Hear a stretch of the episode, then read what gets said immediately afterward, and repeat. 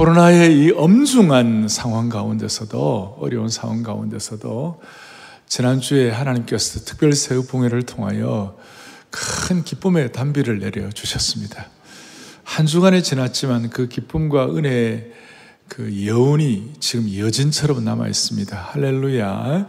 그래서 오늘 제가 말씀을 준비하면서 오늘 하나님 아버지 뭐 2단계, 1.5단계, 2단계 넘어간다고 하는 이 상황 가운데 주님 이 시간 은혜의 단비를 내려 주십시오.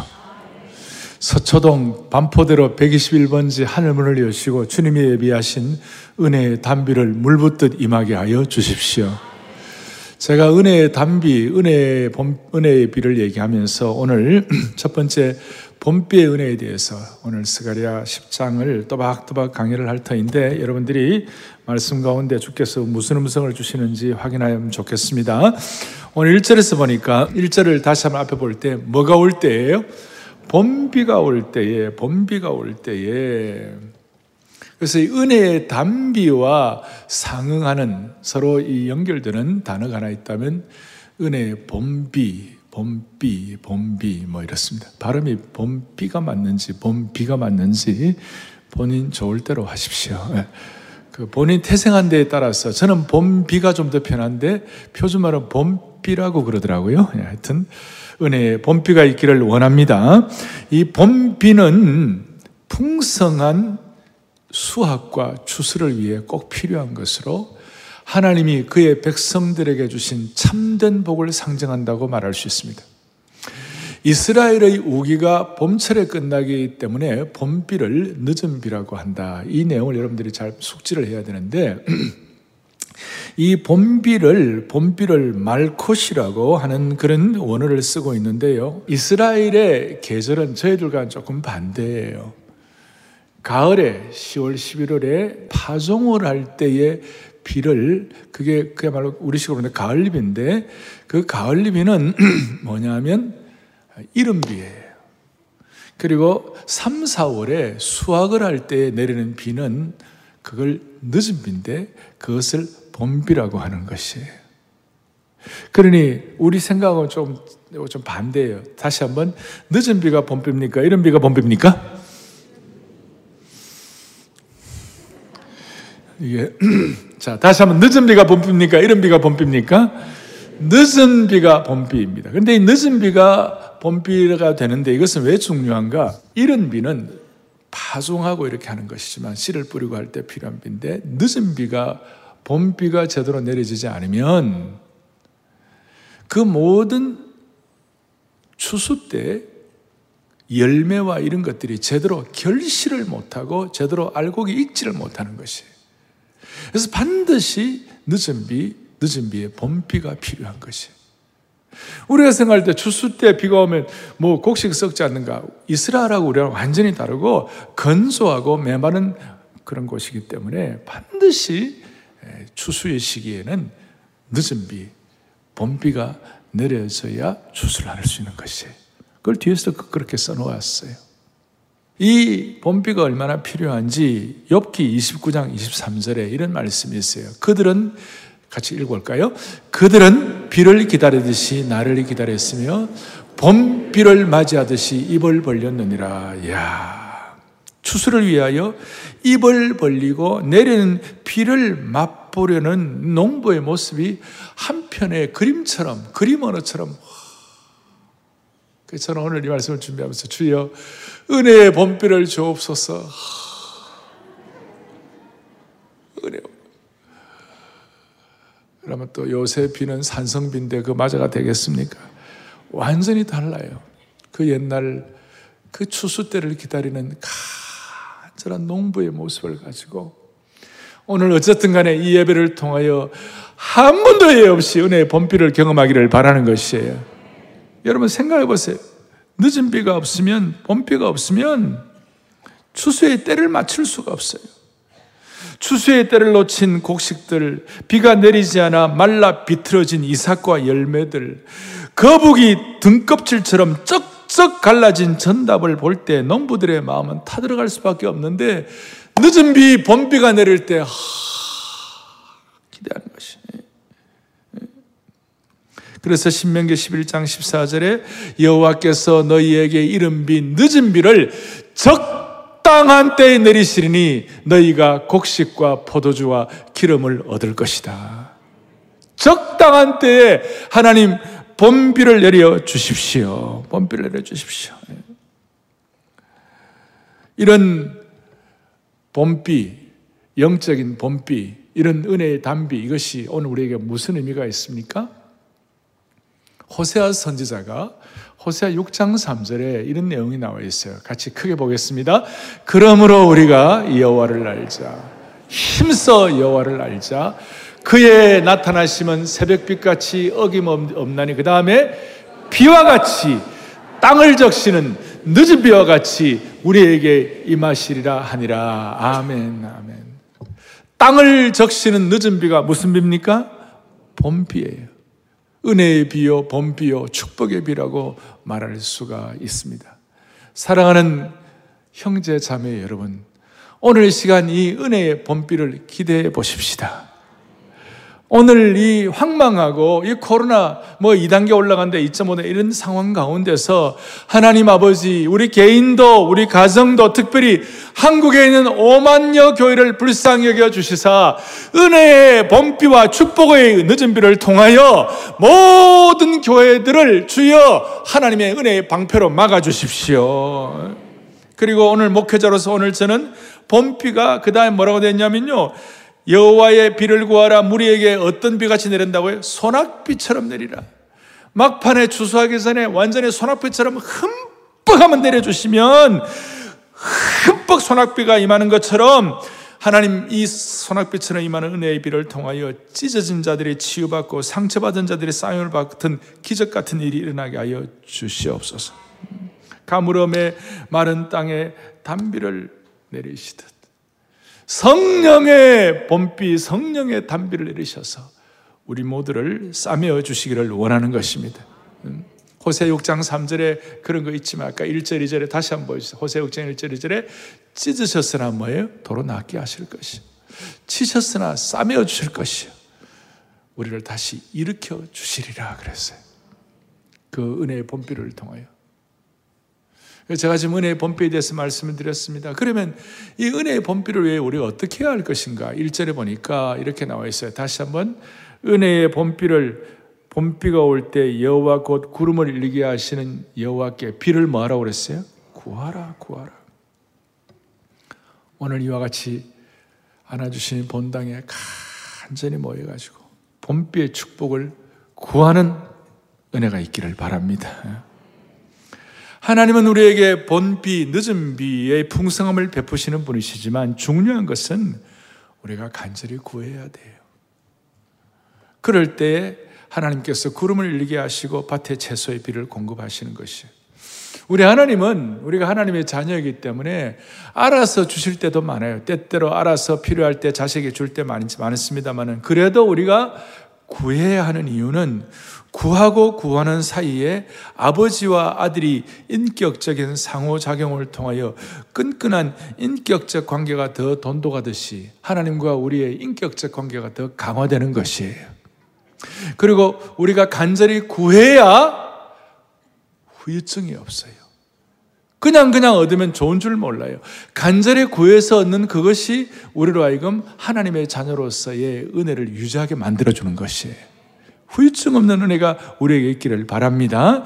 1절 뒤에 보니까 우리에게 소낙비를 내서 밭의 채소를 누구에게 주시리라? 각 사람에게 주시 구하는 자에게 각 사람에게 주신다는 것은 은혜의 본비는 누구나 상관이 없이 공급해 주신다는 것이에요. 그래서 오늘 마음속에 하나님 아버지 이 본비를 간절히 사모합니다. 사모합니다. 야고보 사도가 말하기를 너희가 얻지 못하면 구하지 아니하기 때문이에요. 구해야 돼. 하여튼 뭔가 오늘 말씀 가운데 확 와닿으면 하나님 그 말씀에 기도의 제목을 하나님 앞에서 주님 간절히 구합니다 하는 그 마음의 소원을 가지고 주님 앞에 나가기를 바랍니다. 흔히들 우리가 구하는 기도는 어떻게 보면 좀 이렇게 좀 얕은 기도라고 그러고 구하는 기도는 좀 저급하다고 생각하고 그 얘기를 할 물론 그럴 때가 있어요. 우리가 너무 달라달라 하는 것도 문제가 있긴 하지만 그러나 절박할 때에 정말 절실할 때에 구하는 것은 이것은 하나님과 나와의 관계를 더 깊이 하게 하는 건 줄로 확신하셔야 되는 것이에요. 구할 때 어떤 일을 주시는가? 신명기 28장 12절을 또박또박 같이 우리 보겠습니다. 여호와께서 너를 위하여 하늘의 아름다운 보고를 여시사 내 땅에 때를 따라 비를 내리시고 내 손으로 하는 모든 일에 복을 주시리니 너가 많은 민족에게 꾸어 줄지라도 너는 꾸지 아니할 것이요. 할렐루야.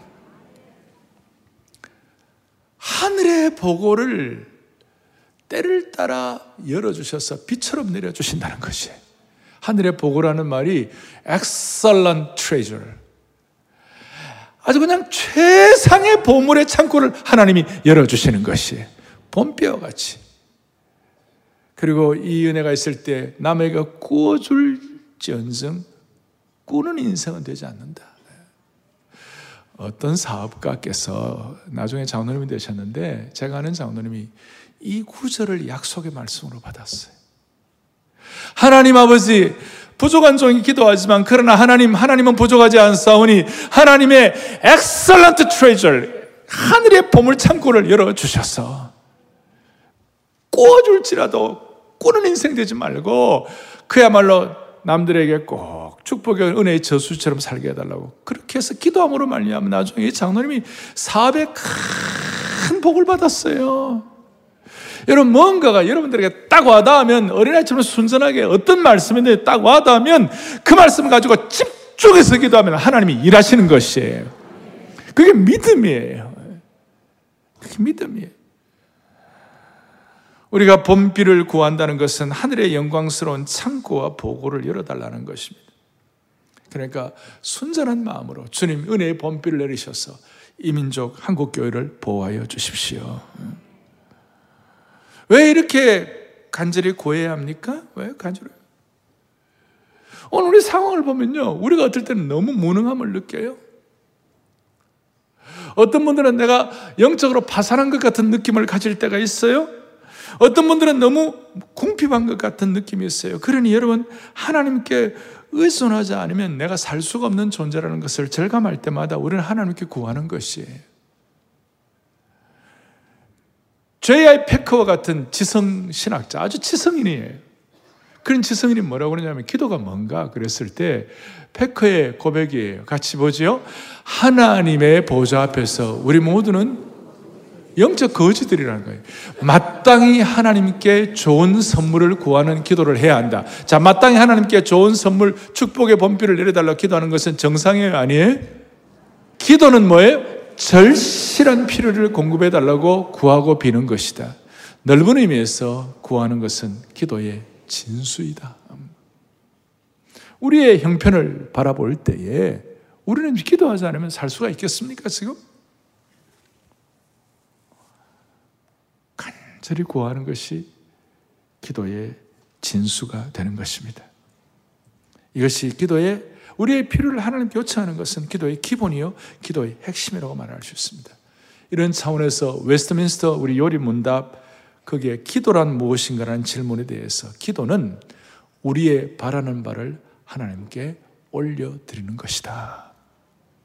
지난 수백 년 동안 하나님의 언약의 백성들, 복음을 믿고 생명의 역사를 깨달은 하나님의 백성들이 아주 심플하게 기도가 뭐냐 그랬을 때 기도는 우리의 바라는 바를 하나님께 올려드리는 것이다. 기도의 내용도 중요하고, 기도의 태도도 중요하고, 기도의 형식도 중요하지만, 참으로 중요한 것은 기도는 하나님께 구하는 것임을 알아야 하는 것입니다. 그래서 성경 곳곳마다 환란 날에 나를 구하라 부르라 내가 너를 건지겠다. 10편 60편 8절에 보니까 백성들아 시시로 그를 의지하여 그의 앞에 구하는 마음을 가지고 도하라 그랬어요.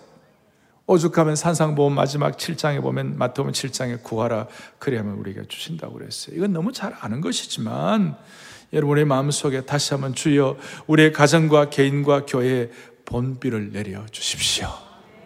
은혜의 본비를 내려 주셔서 한국교회 5만여 교회를 주님 보호하여 주옵소서.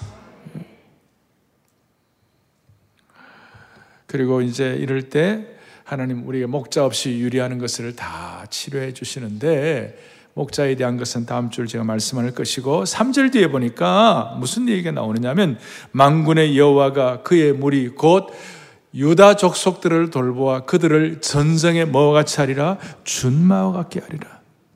전쟁의 준마와 같이 한다는 것. 이 준마는 전쟁을 두려워하지 아니하고 용기로 무장하여 강하고 담대하게 전쟁에 임하는 말입니다. 하나님은 그의 백성들에게 전쟁에서 아주 탁월한 적토마와 같이 그야말로 빼어난 말들 천리마와 같이 하늘마와 같이 이런 준마와 같이 전쟁에서 달려 담대하게 맞서도록 용기를 주시는 것이 강하게 한다 그런 뜻이. 이번 특세를 통하여 그리고 특별세업분을 통하여 이렇게 이 코로나의 이 어려운 환경 가운데서도 온라인으로 들어오시고 간절한 마음으로 사모하면서 모든 성도들이 안아주시니 본당에 이와 같이 나와서 주님 앞에 나오는 것은 하나님이 저와 여러분들을 하나님 나라의 영적 준마로 만드시는 축복이 있는 것이에요. 오늘 이 말씀의 은혜를 받아 이 말씀을 가지고 기도하고 메어 달리고 주님 앞에 나를 접목할 때 하나님의 은혜의 준마를 타고 무한하신 자원에 참여하도록 만들어 주시는 것이에요.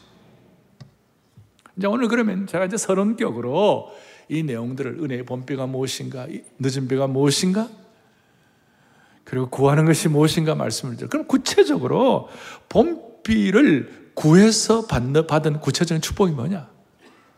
이걸 우리가 삼하고 기도의 점으로 삼을 수 있어요. 이제 중요한 내용으로 들어가는 것이에요. 이제 본비를 통한 참된 축복, 본비를 구해서 받는 참된 축복. 오늘 어떻게 보면 요절이라고 말할 수 있는데 4절에 보면 이렇게 나와 있어요. 모퉁이 똘이 그에게서, 말뚝이 그에게서, 싸우는 활이 그에게서, 권세 잡은 자가 다 일제히 그에게서 나온다. 이런 말씀이 있습니다. 구해서 본비를 구해서 받은 구체적인 축복이 뭐냐? 모퉁이 돌의 축복을 받는다. 말뚝 기둥의 축복을 받는다. 싸우는 활의 축복을 받는다.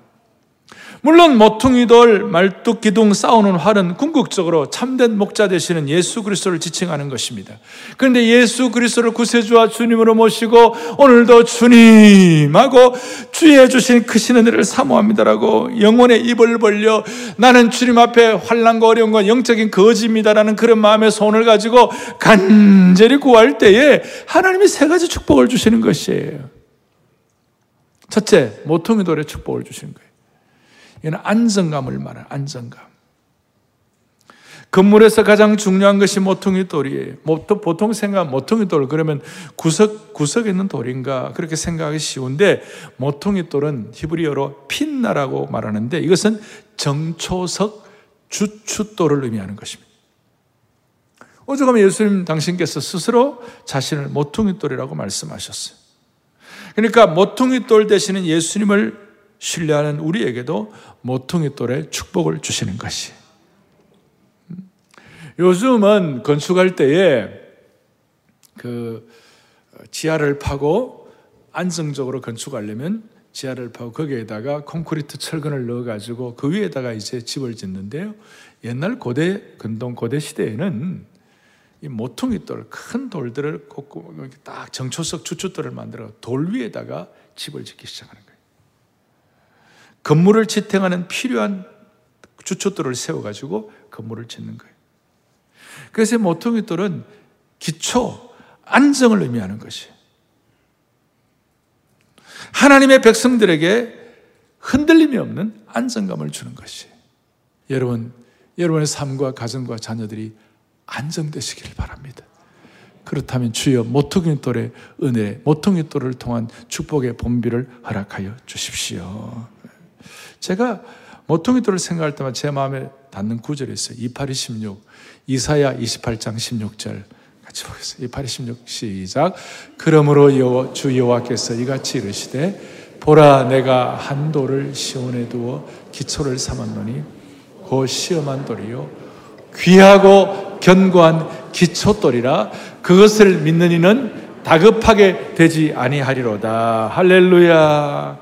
저는 이 모퉁이 돌의 은혜를 기초 돌의 은혜를 믿으면 그 사람은 다급하게 되지 아니하리로다. 헐떡거리지 아니하리로다. 삶이 요동하지 않으리로다. 귀한 돌, 기초돌, 견고한 기초돌을 통하여 만세반석 열리니 내가 들어갑니다. 의가 없는 자라도 도와주신 바라고 이 모퉁이 돌 되시는 그 은혜 가지고 빈손들과 앞에 오지만 하나님 내 인생에 안정감을 허락하여 주십시오. 바울이 이걸 깨닫고 뭐라고 말씀하시는가? 함께요. 너희는 사도들과 선지자들의 터 위에 세우심을 입은 자라. 그 다음에 그리스도 예수께서 친히 모퉁이 돌이 되셨느니라. 할렐루야. 인생의 폭풍이 불고 부정이 판을 치고 끝이 보이지 않는 혼란이 있다 하더라도 예수님을 내 인생의 모퉁이 돌로 세우면 기초가 단단해지고 안정적으로 요동하지 아니하고 심지어 다급하지 아니하고 헐떡거리지 않는다는 것이에요. 어떤 지옥의 군세도 감히 넘보지 못할 인생이 된다는 것입니다. 오늘 어린아이처럼 순전한 마음으로 주님 내 인생의 모토기돌 되게 하신 거 감사합니다. 그거 믿으니 주님 은혜의 봄비의 축복을 믿으니 축복의 봄비를 통한 모퉁이돌의 은혜를 믿으니 주님 더 이상 헐떡거리지 아니하고 다급하지 아니하고 흔들리지 말게 하여 주시옵소서. 네. 두 번째로는 천막의 말뚝의 말뚝의 은혜예요. 이 말뚝의 은혜는 한마디로 이 천막을 튼튼하게 인내 어떤 경우 인내하는 거예요. 천막을 이 말뚝은 천막을 폭풍이 날아가지 않도록 고정시키는 역할을 하는 것입니다. 그리고 우리가 천막의 말뚝이라 그러면 우리가 텐트 칠 때 옆에다가 폴대 세우는 그게 아니고 이것은 견고한 천막을 제대로 하기 위하여 중앙에 기둥처럼 쫙 올리는 큰 기둥 그게 이 말뚝이에요. 정확하게 말하면 말뚝 기둥이에요. 본비의 축복은 우리에게 말뚝 기둥의 은혜를 주실 줄로 믿습니다. 견고한 인내의 상징이라고 말할 수 있습니다. 장막 세울 때 한가운데 있는 그 강고하고 튼실한 장대 기둥이에요. 이 말뚝은 비바람과 폭우가 몰아칠 때에 천막을 강하고 든든하게 붙잡아 주는 것입니다.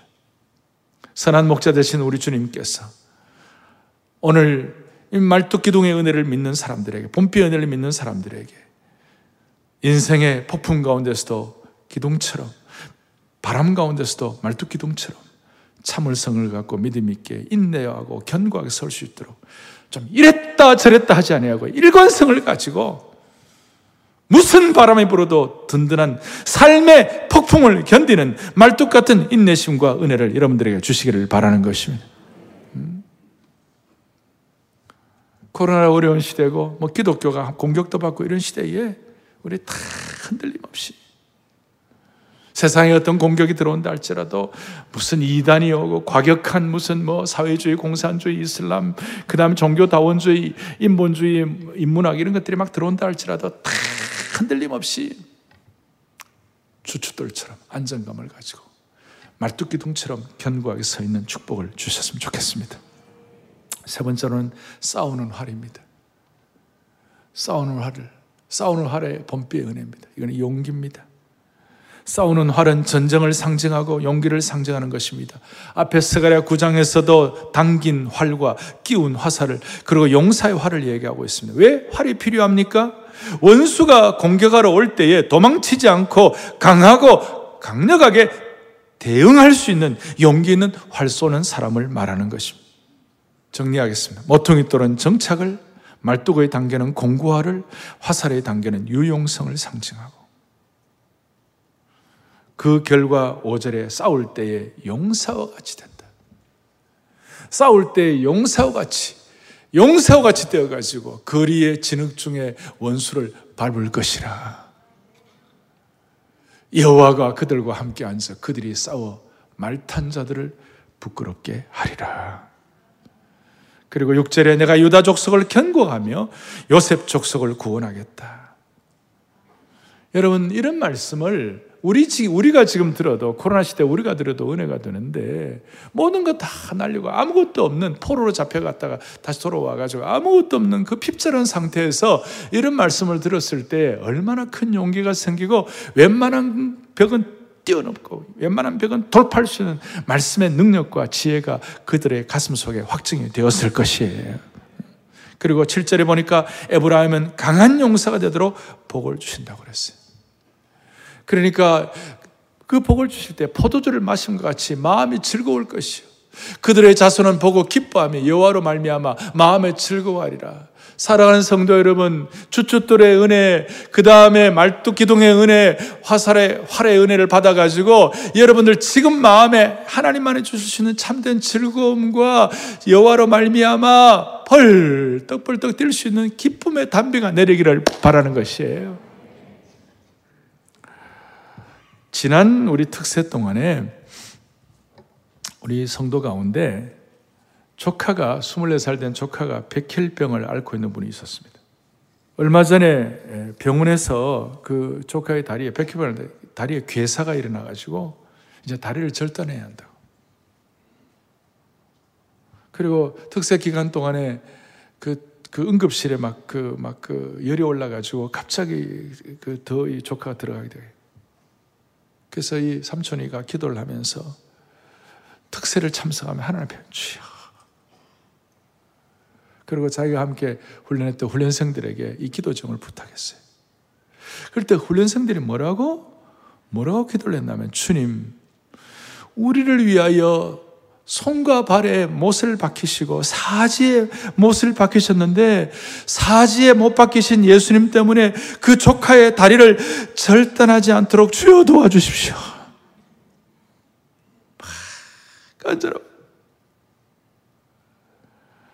그 다음날 그 조카를 담는 의사가 어떻게 기적같이 다리를 절단하지 않아도 되겠습니다. 그랬어요.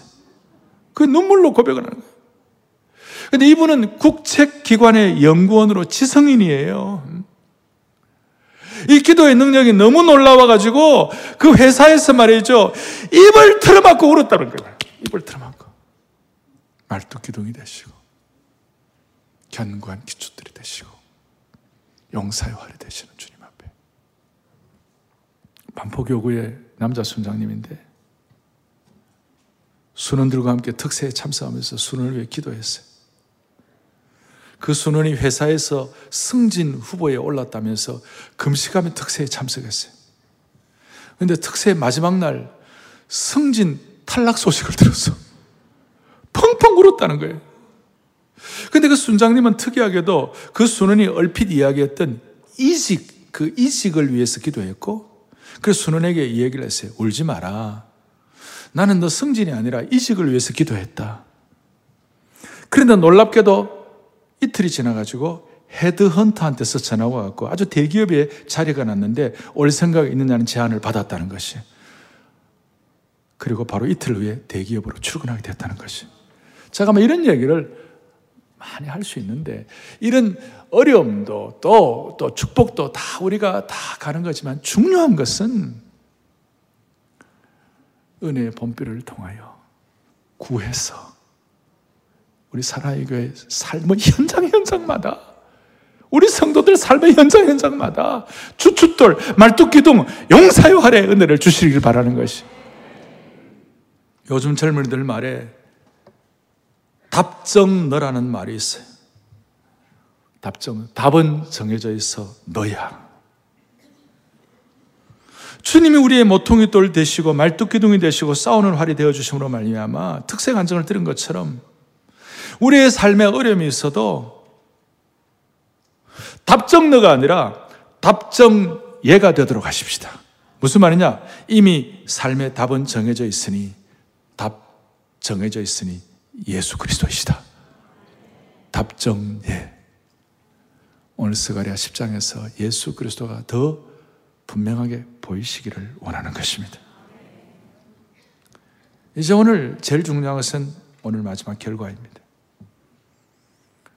8절과 12절을 통하여 네 번째 주제가 뭐냐면 그들이 온전히 회복되리라.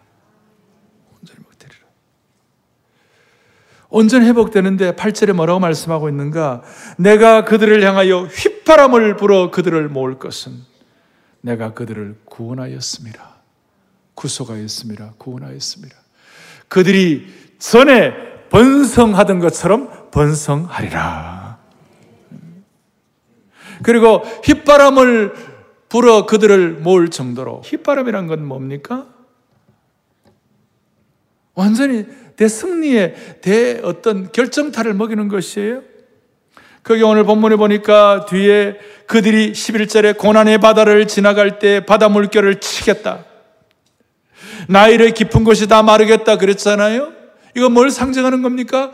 마치 홍해가 갈라지는 것처럼 홍해가 갈라져서 지나갈 때 찬송을 하며 휘바람을 불면서 이거는 하나님이 우리를 완전히 은혜의 범비로 축복하신다는 신호탄이에요, 이것이. 옛날에 우리가 어릴 때 지상 최대의 작전이라는 영화를 봤는데 놀만디 상륙 작전 성공하고 이기고 난 다음 군인들이 막 승리의 길을 걸으면서 매니맨 따라라라 뭐 역사를 남긴 무슨 뭐 해병대 휘바람 불면서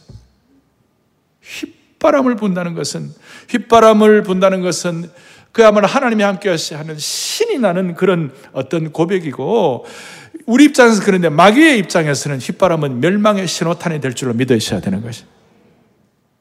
이런 휘바람을 주님께서 목자가 되셔가지고 휘바람을 보실 때 요한복음 10장에 보면 내 양은 내 음성을 듣는다 그랬어요. 오늘 이 주님의 음성을 여러분들 내 양은 내 음성을 알고 하는 것처럼 주님의 음성을 알고 듣기를 바라는 것입니다. 오늘 주일날 우리에게 주시는 음성이 있을 거예요. 네, 간절한 그리고 구절에 있는 것처럼 흩어져 있는 먼 곳에 있는 백성들도 나를 기억하고 그들이 살아서 그들의 자녀들과 함께 돌아올지라. 그리고 11절에 하나님은 아수로와 같이 11절에 교만한 교만을 다 처리하겠고 애굽의 규가 없어지리라. 애굽의 규라는 규라는 것은 호리에 권력을 상징하는 호리에 모든 교만과 권력을 주님이 처리해 주시겠다는 것이. 그럴 때 바다와 파도, 바다의 파도가 잔잔한 날이 다가온다는 것이고, 이스라엘 백성들에게 고통과 고난을 주었던 아수르와 애국 같은 그런 원수들을 심판하신다는 것이. 그 결과 12절, 12절, 이제 오늘 12절 함께요. 내가 그들로 나 여호와를 의지하여 견고하게 하라. 그들이 아멘. 아멘. 내가 오늘 이 시간 그들로 할 때 여러분 이름 오성현으로 하여금 여러분들 오늘 찬양대로 하여금 여러분들 한 분 한 분 이름 불러가면서 여러분들 한 분 한 분들을 여호와를 의지하여 뭐하게 한다고요? 견고하게 한다. 견고하게 한다. 이 견고하게 한다는 말을 오늘 잘 정리를 하고 돌아가셔야 돼요. 이거는 그냥 어느 정도 좀 보완한다. 좀 제대로 이렇게 어느 정도 약한 부분을 좀 보강해 준다. 이런 정도가 아니고 우리의 전 인격을 새롭게 하시고 견고하게 하신다는 뜻이에요. 여기는 영적인 갱신과 변혁과 부흥이 다 들어와 있는 것이. 견고하고 영적으로 강해진다는 것이. 우리들 가운데 오늘 교회 지도자들, 중직자들, 한국교회 모든 성도들 가운데 하나님, 나는 한 번도 그동안 주님을 위하여 강하지 못했습니다. 이 코로나 시대에 벌벌벌벌 떨면서 하나님의 역사 앞에 나는 한 번도 강하지를 못했습니다. 나는 늘 헤맸으면 나는 벌, 나는 늘 약했습니다. 그런 분들, 그렇게 탄식하는 성도들이 있다면 모퉁이돌 되시는 주님의 이름으로 말뚝기둥 같은 주님의 이름으로 싸우는 활 같은 주님의 이름으로 주님 안에서 강해지시기를 바랍니다. 강해지셔야 돼요. 나는 한 번도 강해보지 못했다. 이런 분들을 주님이 견고하고 강하게 세워주시기를 원하는 것이. 그 강하다는 말이 뭔가, 강해진다는 말이 뭔가 참 위로가 경절된 거. 어떻게 보면 오늘의, 오늘 말씀의 꽃이에요. 그것이 6절에 있어요. 6절, 6절 다 함께 6절 이렇게 나와요. 시작. 그들은 내가 내버린 일이 없었음 같이 되리라. 나는 그들의 하나님 여호와라. 오늘 저 말씀이 확 저게 막 살아왔어요. 내가 너를 버린 일이 없었음 같이 되리라. 무슨 말이냐? 우리 모두가 다 과거가 있어요. 아픔도 있고, 트라우마도 있고, 상처도 있고, 어떨 때 생각하면 정말 열받고, 어떨 때 생각하면 정말 가슴 아리하고, 어떨 때 생각하면 죽음으로 들어가고 싶고, 다 부정한 건 있는데, 그 모든 것들이 없었음 같이 되리라. 그 모든 연약함과 그 모든 아픔과 그 모든 실수가 없었음 같이 되게 하여 주시리라. 마치 창세기 3장에 하나님께서 범죄하지 않은 것처럼 그렇게 에덴 동산에 회복을 하시는 것처럼 그렇게 완전한 회복을 허락하여 주시리라. 그래서 오늘 이런 내용을 보면서 컴퓨터에 여러분 완전 삭제라는 말이 있어요. 우리의 과거에 누추하고 상처받고 고통스러운 모든 것들을 주님 완전 삭제하듯이 컴퓨터를 리셋하듯이 요즘 컴퓨터 전문 용어로 공장 초기화라고 있어요. 창조 하나님께서 공장 초기화, 리셋, 완전 삭제를 해 주시는 은혜를 주신다는 것이 이게 은혜의 본비예요. 이게 은혜의 늦은 비와 축복의 단비가 되는 줄로 확신하는 것입니다. 이걸 생각할 때마다 주님께서 내 삶의 과거의 안타까운 일들이 내 과거에 문제된 일들이 마치 없었던 것처럼 해주신다고 하니까 얼마나 기가 막힙니까? 제 가슴이 뜨거워지는 거예요. 사랑하는 교우들이여, 이 봄비의 축복이 얼마나 압도적으로 좋았으면 내버린 적이 없었던 것처럼 모든 그리스도인들에게 내버린 적이 없었던 것처럼 여러분 적당히 줘갖고는 내버림을 당한 적이 없었던 것처럼 되지 못합니다. 아픈 과거를 잊어버릴 정도가 되려면 압도적으로 좋아야 되는 것입니다. 압도적인 은혜의 본뼈가 내려야만 하는 것입니다. 말씀을 마무리하겠습니다. 이런 말씀을 들을 때 이 말씀에 어린아이처럼 순전하게 와닿기를 바랍니다. 마음이 너무 굽어지고 마음이 너무 비판적이고 너무 이성적이고 너무 의심이 많으면요 비판의 영이 임하면 우리가 이런 것들을 받아들일 수 없어요. 그래서 자문에 보면 마음이 굽은 그릇이 되면 안 된다. 마음이 굽은 자는 복을 얻지 못한다 그랬어요. 그리고 강팍하면 28장에 항상 경외하는 자는 복되거니와 마음이 강팍하게 하는 자는 재앙에 빠진다 그랬어요. 굽은 마음, 강팍한 마음 주님 제하여 주시옵소서. 제하여 주십시오. 그리고 이 이른 비와 늦은 비, 특별히 늦은 비, 은혜의 봄비는 신약에서는 성령의 기름 부음을 상징하는 것입니다. 빈들의 마른 풀같이 시들은 나의 영혼 간절히 기다리네. 은혜의 봄비. 오늘의 봄비로 내리는 성령 내게도 주옵소서 그랬어요. 신약 시대에는 이것이 늦은 비의 봄비가 바로 성령의 역사예요. 성령님을 사모하며 오늘 다 정리하십시다. 주여 이른 비와 늦은 비의 축복을 강구합니다. 세 가지 하나님이 예배하신 구체적인 현장을 경험하게 하시고 마치 내 삶의 과거의 모든 것들이 깨끗하게 정리된 것처럼 다시 한번 영적으로 강하게 하여 주옵소서. 손을 다 들고 가물음의 마른 땅에 단비를 내리시듯 성령의 단비를 내려 새 생명 주옵소서. 가물음의 마른 땅. 단비를 내리시듯 성령의 단비를 새 생명 주 가물음의 마른 땅에 범비를 내리시듯 축복의 범비를 내리시듯 가물음의 마른 땅.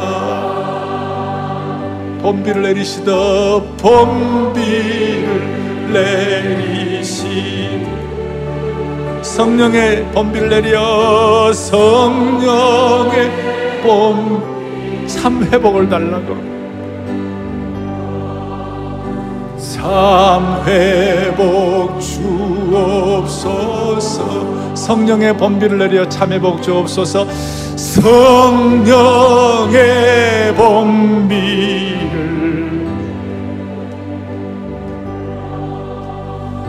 참 회복 주옵소서.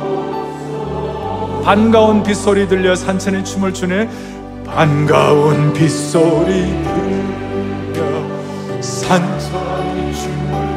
범비로 내리는 성 범비로 내리는 성령 믿고. 내게도 주옵소서.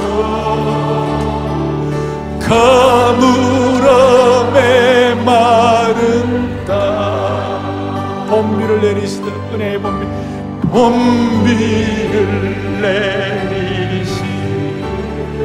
성령의 봄비를 내리어 성령의 봄비를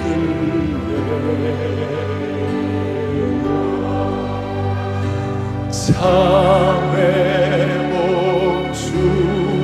진심으로 구해야 얻는 거예요. 다시 한번 성령의 봄비를 내려 참회 복주 없소서 성령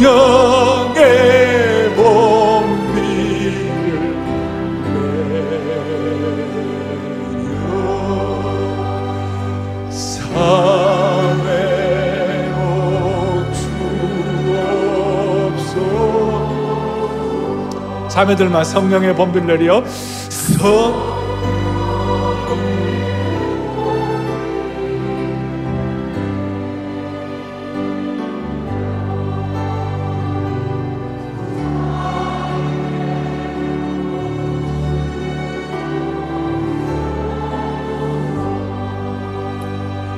가슴에 손을 얹고 기도하겠습니다. 하나님 아버지, 오늘 이 시기에 꼭 필요해서 스가랴 10장의 말씀을 주신 줄로 확신합니다.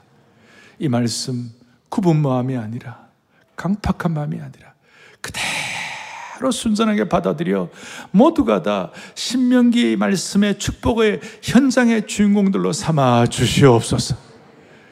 생명의 역사, 회복의 역사, 우리의 아픈 과거들이 싹 사라질 정도로 주님 우리의 말씀의 능력과 기름 부음이 체험되게 하여 주옵소서. 예수 그리스도 이름 받들어 간절히 기도 올리옵나이다.